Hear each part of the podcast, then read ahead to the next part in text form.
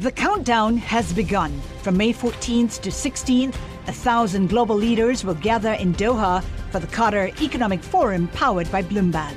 Join heads of state, influential ministers, and leading CEOs to make new connections, gain unique insights, and uncover valuable opportunities in one of the world's most rapidly rising regions. Request your invite for this exclusive event at QatarEconomicForum.com. From our nation's capital, this is Bloomberg Sound On. This is about infrastructure that can lead to economic growth for a generation. We need to make sure that we establish a comprehensive cybersecurity strategy. Republicans have a great chance of taking the House in 2022. Bloomberg Sound On. The insiders, the influencers, the insights. We continue to open this economy slowly, but it's coming back. I want to know what the theme is going to be for Republicans. I can't imagine a more important person in Washington right now than Senator Joe Manchin. Bloomberg Sound On with Joe Matthew on Bloomberg Radio. Live from Washington, where things remain unusually busy for the midst of summer here, lawmakers in the House preparing to head home tonight.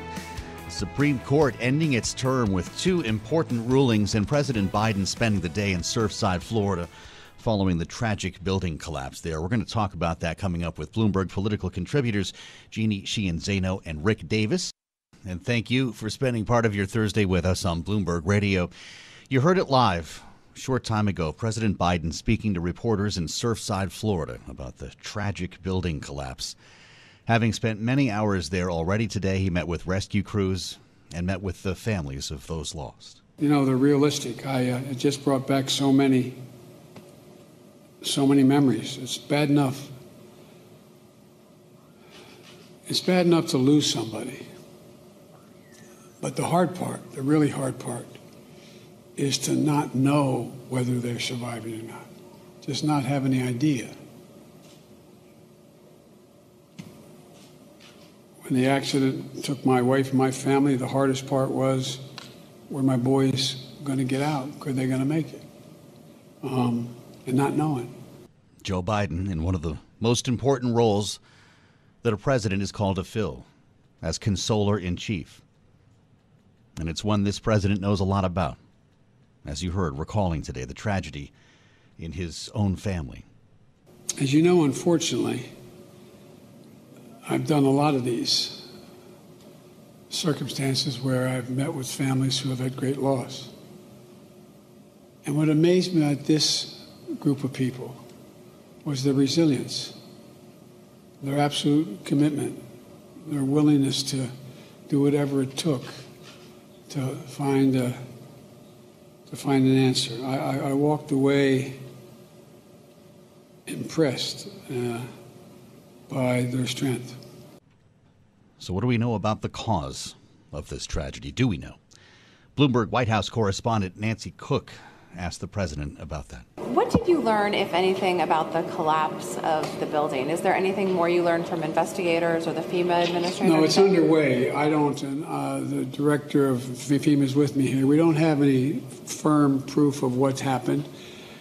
There's all kinds of uh, rational speculation about whether or not the rebars are, were, were rusted, whether or not the cement, uh, whether it's limestone or not, whether or not.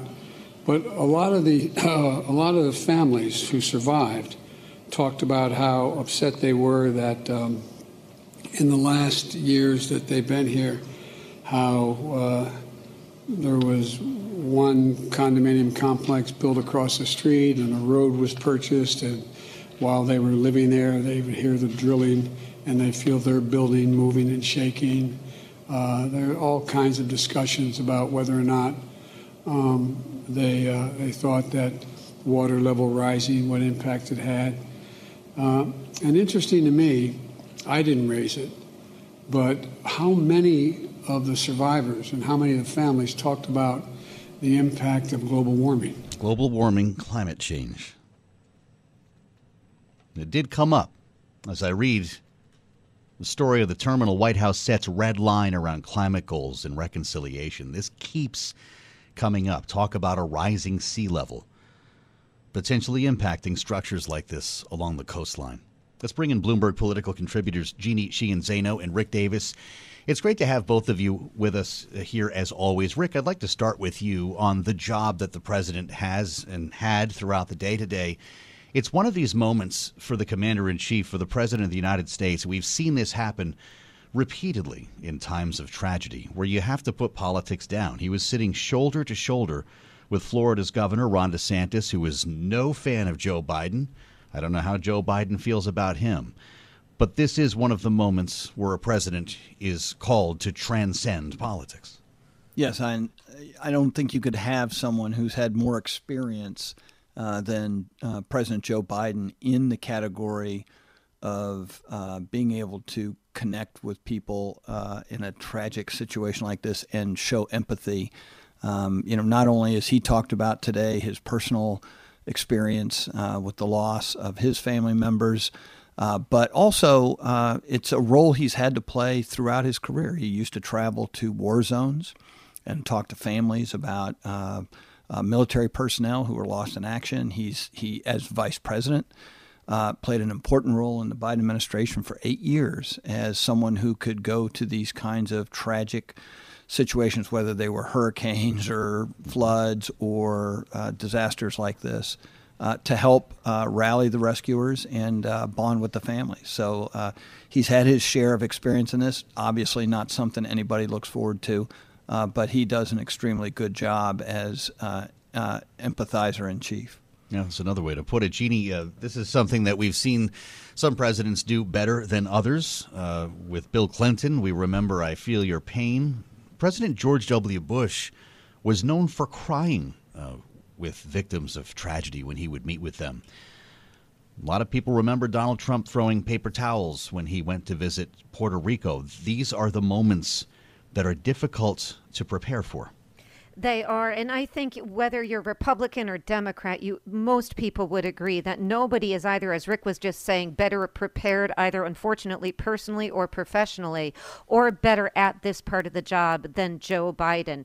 He it brings his faith. We saw that today. He's able to bring comfort. He's able to do it from all his professional, but also all his deeply personal experience at this that he talked about today. So, you know, I think to the family suffering, his, you know, his ability to share that is so important. And for the state and the locality and the country as a whole, he does a very good job on that. And he did that today and he showcased that. And as you just played the, the question from Nancy Cook, I thought was a really, really really good one yes. about where we are in terms of a cause. And he said lots of speculation. We don't know. But to your point, he was able to pivot off of the families talking about the issue of global warming and climate change, which is something we shouldn't forget. He's been talking about for his entire administration, but in the last two days, from wildfires to this, it has been at the utmost of his agenda for the last couple days. Well, that's a great point, too, Rick, talking about the drought and the fires in the West yesterday, now this today.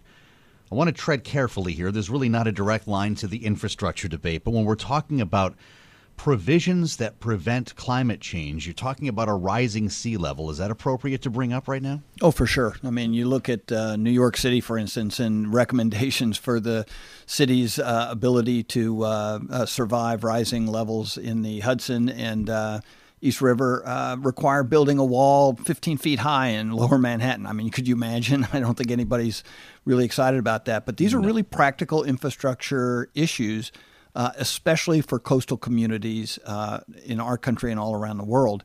Uh, but also, uh, regardless of how you look at it, whether it's driven by seasonal changes or by uh, climate change, we have more extreme weather and extreme weather uh, deteriorates infrastructure. And so, uh, a lot of what we're looking to repair through this infrastructure bill that's in front of Congress right now is as a result of more and more extreme weather hitting our infrastructure.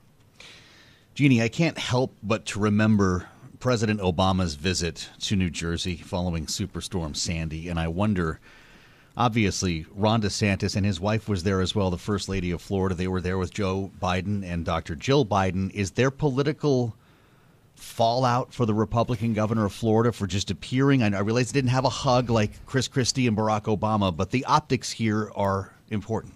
They are, and I, I thought the same thing. And you know, Ron DeSantis, who very well may run against Joe Biden if they both choose to run in 2024. Certainly, DeSantis is a leading contender behind President Trump for the Republican nomination, and there he was in a very similar position that Chris Christie found himself in during Superstorm Sandy. We all remember how well that sort of followed Chris Christie around with his Republican opponents claiming he had hugged uh, Barack Obama.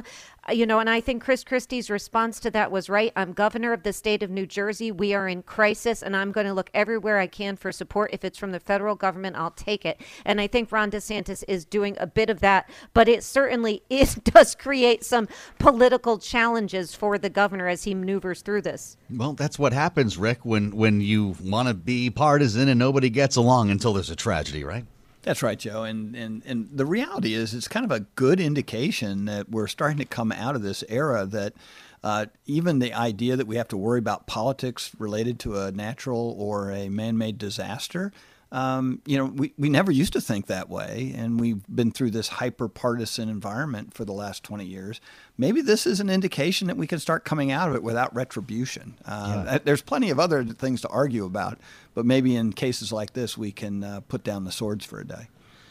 Boy, there's a lot to be said there. I hope everybody hears what Rick is talking about because it is time to grow up a little bit when it comes to the serious issues that are impacting our country. Bloomberg political contributors Jeannie Sheehan Zaino and Rick Davis, I appreciate your tone and your comments on what's a very sensitive, obviously tragic story, but something we need to cover here as well on a normally political broadcast. Coming up, we have breaking news today on taxes from around the world. As over a hundred countries endorse setting a minimum corporate tax rate, we're going to talk about the deal that happened at the Organization for Economic Cooperation and Development with Bloomberg's Laura Davison.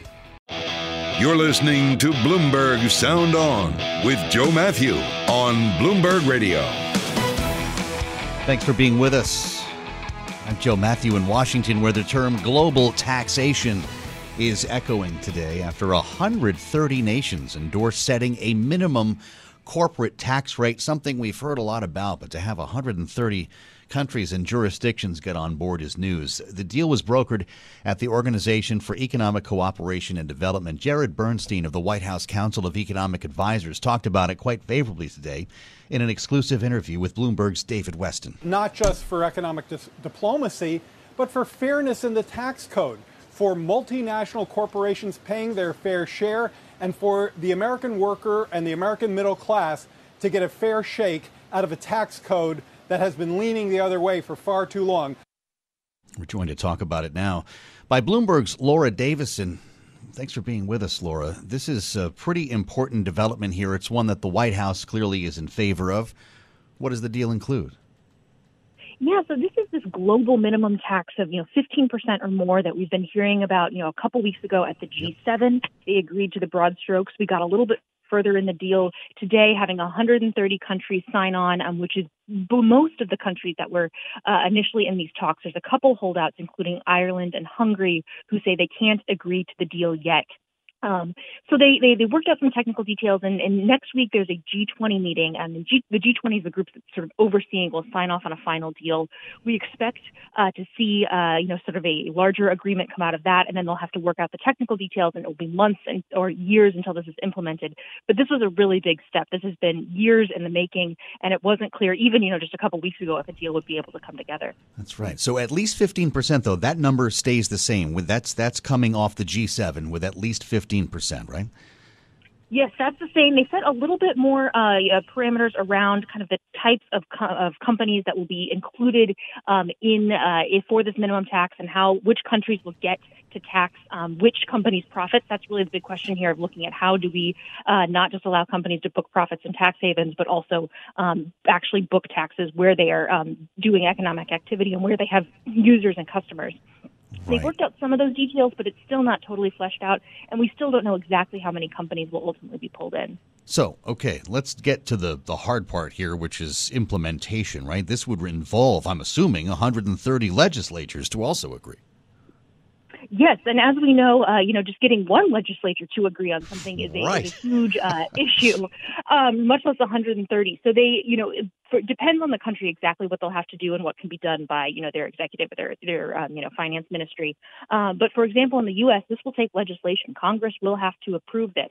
Um, so this uh, is you know just sort of adds to the list of things that Democrats want to do by the end of the year in a reconciliation bill. Um, pass a minimum global tax, um, and really they're up against the clock here. They want to get this done now. Uh, they don't want to be passing tax increases um, in an election year, which next year is the midterms. And Republicans have said, look, if we take back a majority, we don't like this deal. We don't want to implement this. So it's really, um, you know, if the U.S. is going to be involved, um, Democrats need to, to get something done quick, quickly. Wow. Otherwise, we're, there'll be 129 countries waiting for the U.S. Yeah, and it's, it's unclear exactly, you know, what happens if you have some companies, uh, some countries sign on and others not. Um, really, but you need sort of the, the big players. You know, you need U.S., you need the European Union, you need China, you need kind of the, the big economies to to participate, or else uh, this deal doesn't really uh, have any force or isn't really in effect. We're talking with Bloomberg's Laura Davison about this uh, new endorsement of a global minimum corporate tax rate. Laura, what does it mean? Uh, for for instance, the White House's effort to hike corporate taxes here in the U.S. Fifteen percent is a far cry from twenty five or twenty eight percent. Yes, this is will something be something that will really, uh, you know, sort of play into the political discussions. You know, Biden has proposed for U.S. companies operating abroad that sh- they should pay a 21% rate, um, higher than the 15% that's being discussed for the rest of the world. So that's going to be a, a political tension point as they go forward, and that could also affect, you know, what the top domestic corporate rate ends up being. Biden has proposed 28%, but even you know, we're hearing some rumblings from from some Democrats that they don't want something higher than 25%. So all of these discussions will be happening at exactly the same time, and it will be sort of a, a crazy uh, sort of end of the year for, for Janet Yellen as she's negotiating with, you know, 100 countries on one side as well as, you know, 535 legislators in Washington. Yeah, uh, so we heard from Janet Yellen on this. Can you tell us more about her feelings? Yeah, so she has really been kind of the, the key driving force behind this deal. She was the one who really brought this to the G7, said, hey, let, us look at something at a 15% rate at least uh, for the minimum tax, which had been a, um, a reversal from the U.S. position. Um, Treasury Secretary Stephen Mnuchin, Trump's Secretary, uh, Treasury Secretary, Secretary, had walked away from the talks um, last year, and it wasn't clear if the U.S. was going to participate once the Biden administration came in, Yellen has really led the way and sort of begun to engender some some better feelings from the negotiating partners here. What will this mean uh, for multinational companies, the, the, the big Facebooks, the Alphabets, et cetera? It ultimately means that they will probably pay more in taxes, and it will reduce a lot of the incentives that have been out there for a long time to, uh, you know, operate in some of these uh, t- countries with super low tax rates and say, look, you know, we're actually going to kind of match the economics of what's happening on the ground to where you're actually paying taxes. Great. Bloomberg's Laura Davison. Thank you so much for coming along to help us make sense of it, Laura. I suspect we'll be talking about this again. Bloomberg has the best reporters in the business. Coming up, the Supreme Court ending its term with two important rulings today. We're going to pick through them one on voting rights, another on donor disclosures. And we'll talk about them straight ahead here on Bloomberg Sound On. The countdown has begun. From May 14th to 16th, a thousand global leaders will gather in Doha for the Qatar Economic Forum powered by Bloomberg. Join heads of state, influential ministers, and leading CEOs to make new connections, gain unique insights, and uncover valuable opportunities in one of the world's most rapidly rising regions. Request your invite for this exclusive event at QatarEconomicForum.com. Broadcasting live from our nation's capital, Bloomberg 99.1. To New York, Bloomberg 11.30. To San Francisco, Bloomberg 960. To the country, Sirius XM Channel 119. And around the globe, the Bloomberg Business app and BloombergRadio.com. This is Bloomberg Sound On with Joe Matthew. Thanks for being with us. The justices have left the building. The Supreme Court wrapping its nine month term. With a couple of important rulings today, we're going to focus on one coming up on voting rights in a conversation that we'll be having here on Bloomberg Sound On. Tomorrow morning will be a big one as we'll be talking jobs, I am sure. On this program as well, Bloomberg Sound On tomorrow will be joined by Labor Secretary Marty Walsh. So, welcome to the program on this Thursday, an important day for the Supreme Court, as I mentioned, wrapping its term with a couple of important rulings. The first on voting rights that we want to talk about. Voting six to three to uphold two Arizona voting provisions that include a ban on so called ballot harvesting and allow the practice of rejecting ballots that are cast in the wrong district. Joining us now to talk about is June Grasso, the host of Bloomberg Law. You hear weeknights at 10 on Bloomberg Radio. We've got an expert. Welcome, June. It's great to have you with us. It's nice to be here, Joe. Challengers of these provisions said they discriminate against minority voters. What was the rationale for ruling against them? Against the challengers? That's a that's a good question because the rationale I just talked to people about this case and they described it kindly as the majority opinion being kind of muddled and messy. So, what Justice Samuel Alito, who wrote the majority, said was that basically a lot of what wouldn't make up a good challenge to a voting law. And he said mere inconvenience wasn't enough to invalidate voting rules. A small disparity in the impact on different racial groups might not be enough either. So, what he was saying is that these don't impose a substantial burden on minority voters that effectively block their ability to vote. He's raising the standard a great deal about what it would take to to challenge one of these laws and have it canceled out. And so the question would be basically whether they impose substantial burdens on minority voters that effectively block their ability to vote. It's a very high standard. Sure is. What does it mean, though, for anyone from here trying to challenge voting laws? It means it's going to be very difficult to challenge voting laws from here on out. The Supreme Court said it's very reluctant or showed it's very reluctant to second guess state laws that might restrict voting. Basically said, you know, they're going to be very skeptical from here on out about challenges like this one. And, you know, the standard is just very high here. And he didn't really offer a test. He, what he did was offer a series of guideposts for judges to consider the totality of the circumstances. Things like the size of the voting rules burden, the extent it departs from past practice, the size of racial disparities. Mm-hmm. And Justice Kagan, in her dissent, called Alito's list of guidelines a list of mostly made up factors at odds with Section 2 itself. So um, the question was how far, after the oral arguments, I think most observers knew that the conservative majority was going to uphold these laws, these restrictive Arizona laws, but the question was how they would do it, how much they would take a bite out of Section 2 in the way that they took, well, basically, they just scrapped Section 5. They gutted the Voting Rights Act in 2013 in the Shelby County case. So it's going to make it much harder. June, President Biden was asked about this ruling as he talked to reporters today in Surfside, Florida. Here's what he said I think that it is critical that we make a distinction between voter suppression and suspension. The ability of a state legislative body to come along and vote, their legislature vote to change who is declared the winner, I find to be somewhat astounding. And this, of course, follows uh, the attempt, the failed attempt, to handle this legislatively. Uh, most recently on Capitol Hill, June, uh, Republicans never allowed that to even come to a vote. Really, there it's. I think for Democrats going forward, the only hope they have is to try to get some version of a voting rights bill passed. Perhaps to convince Joe Manchin that you know, it's time to do away with the filibuster, at least as far as voting rights cases, because the Supreme Court really has gutted the Voting Rights Act now after this, and any other challenges that are going to come to the court. You see which way they're going in these cases, and it's six to three. And there have been very few cases this term that have been six to three cases. The justices have managed, in most instances, to forge some kinds of alliances so that you didn't see so many six to three, which is now the new five to four. Used to be five to four, now it's six to three. That's right. And with the conservative majority here. And so the question is, why in this case couldn't they do that? And I think it's because, you know, they're entrenched, the Republicans are entrenched and the Democrats are entrenched in what they believe in.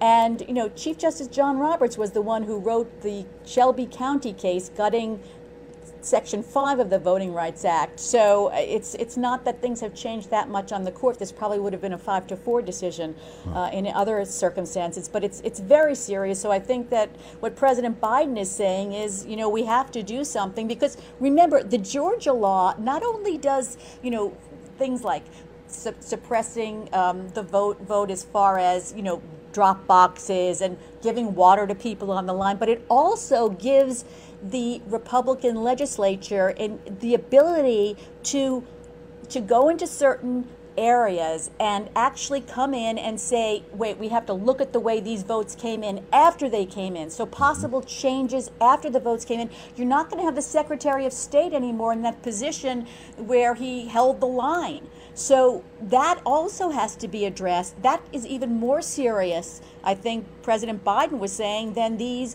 you know, the burdens that they're putting on voting in other ways. June, we have less than a minute, but the other big story today is well, what didn't happen? No retirements announced. You ah, surprised? I'm not surprised. I have to say, I am not surprised because I thought from the way that Justice Breyer was, first of all, he, he hired new clerks for next term.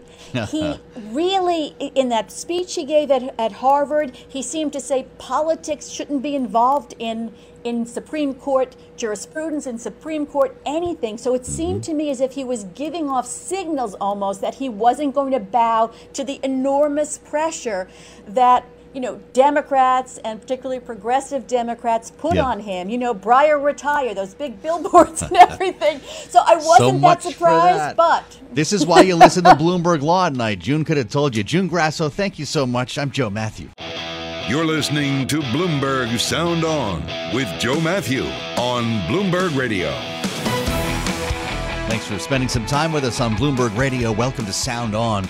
As we focus on this ruling on voting rights today from the Supreme Court, as we discussed with June Grasso, the court today ruling right down the middle, 6 3, that Arizona did not violate the landmark 1965 Voting Rights Act. In this decision, it provides legal cover for Republicans as they push for new rules around the country ahead of the 2022 elections. And we're joined by the panel. I want to hear from both Rick and Jeannie on this. Bloomberg Politics contributors Jeannie Sheehan-Zaino and Rick Davis. Uh, Jeannie, this I guess was no surprise to see it come down six to three. It wasn't a surprise. We have to remember this was the first uh, year, the first Supreme Court term with three Trump appointees on the bench. Um, Amy Coney Barrett, the last to, to go on. She is not the person who granted cert in most of these cases, but she certainly has had an impact. And of course, this is a really, really important day in American history because now, following the Shelby decision in 2013, you see the Supreme Court really essentially gutting, as you and June were talking about, this last remaining stalwart section of the Voting Rights Act, Section 2, which means if Congress doesn't act to pass a voting rights bill, and that's a big if, it doesn't look like the court is going to step in when these states and localities pass restricting voting rights. And so that creates a real challenge. I mean, I'm thinking we're looking at July 4th in a few days. This is a time we celebrate American independence, and the right to vote is critical for that independence. Rick, there's no chance that that's going to happen in the legislature, is it? No, no chance, and and I'm not. I'm not sure it needs to. I mean, I'm probably the one person you'll talk to today who's actually run elections in Arizona, and and I can tell you right now the two provisions that were taken before the Supreme Court, ballot harvesting, and and voters who vote outside their precinct, are not Voting Rights Act issues. I mean, like you got to really get it down into the nitty gritty. Do we really want people going door to door, knocking on voters' houses? And getting their ballots and collecting them and then turning them into a voting location um, uh, in mass. Uh, It's just a really bad idea. It's called ballot harvesting. It's not allowed in virtually any state. Normally, you have to designate somebody to be able to pick up your ballot, and they have to be a member of your family or something like that in other states. So I, I, I completely applaud what the Supreme Court did because allowing people to go outside their precinct. Why do we have precincts if we're going to allow people to just vote anywhere they want to vote? And so I, I'm not sure there's like so many big implications. Believe me, I've, I've spent most of my career with John McCain doing campaign finance reform and ballot issues. Mm-hmm. And a practical political consideration here is don't we want some rules that govern how we vote? Justice Alito uh, Rick said that, that this mere inconvenience line is really seemed to get a lot of people's attention. Not enough reason to invalidate voting rules. What are what are communities of color supposed to make of that? You know, I I, I don't think it's even considered a inconvenience to require people to make arrange if they can't get to a ballot a, a polling place or they can't mail their ballot themselves. Is it really an inconvenience to to find someone within the rules of the state uh, who can deliver your ballot. I mean, it, we're talking about a very small percentage of people who simply cannot do one of the two things that are allowed in Arizona in this case, and that is to mail your ballot or to actually drop it off in a designated location. And so, you know, I, I, again, I mean, I, I think there are huge issues related to these laws passed by these states uh, uh, about uh, constraints on voting. This is not one of them. Is there a, a, move here for the White House, Jeannie, for Democrats in Congress, knowing what just happened with an attempt at legislation? There is. It, uh, it is going to put a lot of energy behind moving forward one of these two bills. And I just want to go back on what Rick said. I, I think it's important to remember when Chief Justice Roberts wrote the decision in Shelby, he upheld Section 2. He said, keep it in place, strike down five, keep two in place. We protect voting rights by allowing people to litigate after the fact. The problem is this ruling, I don't disagree on the specifics of the Arizona law. The problem with this ruling is the burden is now on the challenger. The standard is so high now to challenge laws, it's going to be incredibly difficult to challenge them and get those overturned. And that's why I think there is going to be wind behind more than there otherwise would have been if the court had gone another way, some movement in Congress, because now the only hope for people who feel they've been discriminated against at state and local level is going to be a federal law, because obviously the federal courts, if they follow this decision, and they will, are not going to find any comfort in the federal courts under Section 2, which has largely been gutted now. Jeannie, are you uh, disappointed that we did not get a retirement announcement today, just as Stephen Breyer carries on? I have to say, you know, it's very hard to push somebody to retire. I am one of those people who called on Justice Ginsburg to retire. She obviously uh-huh. didn't. She wrote a famous dissent in Shelby. Now we're facing Breyer. Um, you know, I do think, you know, it, it it is very tough to have these people stay this long, but I have a hard time telling somebody personally when they should retire. I'm not certain that that call for those retirements didn't work against it. He's not the kind of person who's hmm. going to listen to that. Yeah, would you, Rick? Uh, no, I think that the Supreme Court should be immune from these kinds of political shenanigans. And, and I would say that there's another way to change uh, these laws, and that's elections have consequences. If in the Arizona case, where the state Senate and state House are within a couple votes of one another politically, um, uh, if if that changes and Democrats take over, they write the rules uh, related to this to this election or to these election laws, and so it, it, that is the proper place to litigate uh, election rules is on a state by state basis. It's called federalism. It's been a backbone of how we run our elections. It's not by either going to Congress or uh, by uh, being able to try and get the bench to litigate. Jeannie, let's talk about voter ID for a minute since we're on this topic. It's been suggested recently that Democrats might be warming up to this idea. Congressional Democrats kind of softening uh, the edge when it comes to something that was not even a conversation a couple of years ago. And they should be softening to it. There's no reason. I mean, I'm going to date myself here, but if you went in to get a video at the video store, or you went in to get a, you go in now to get a book at the book at the library, you need some kind of ID. Most Americans support a voter ID. I think Democrats should warrant to that.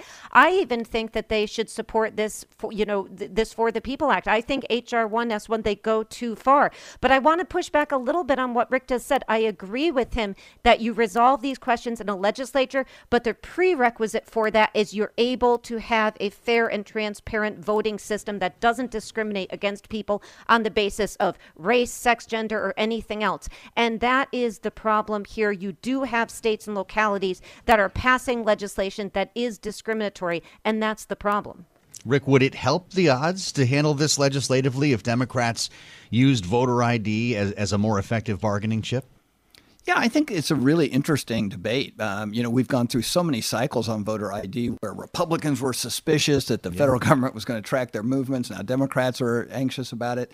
And I do think it's actually worth uh, a, a, national discussion about because uh, if the Democrats could put it in play, I mean, something as simple as what we've talked about in the past is uh, on these uh, COVID vaccinations, uh, it would be nice to be able to track all this stuff in some kind of a database. And right now, we don't even have a facility to do that on a national basis. So I think it's time to crack open this debate and see where it stands.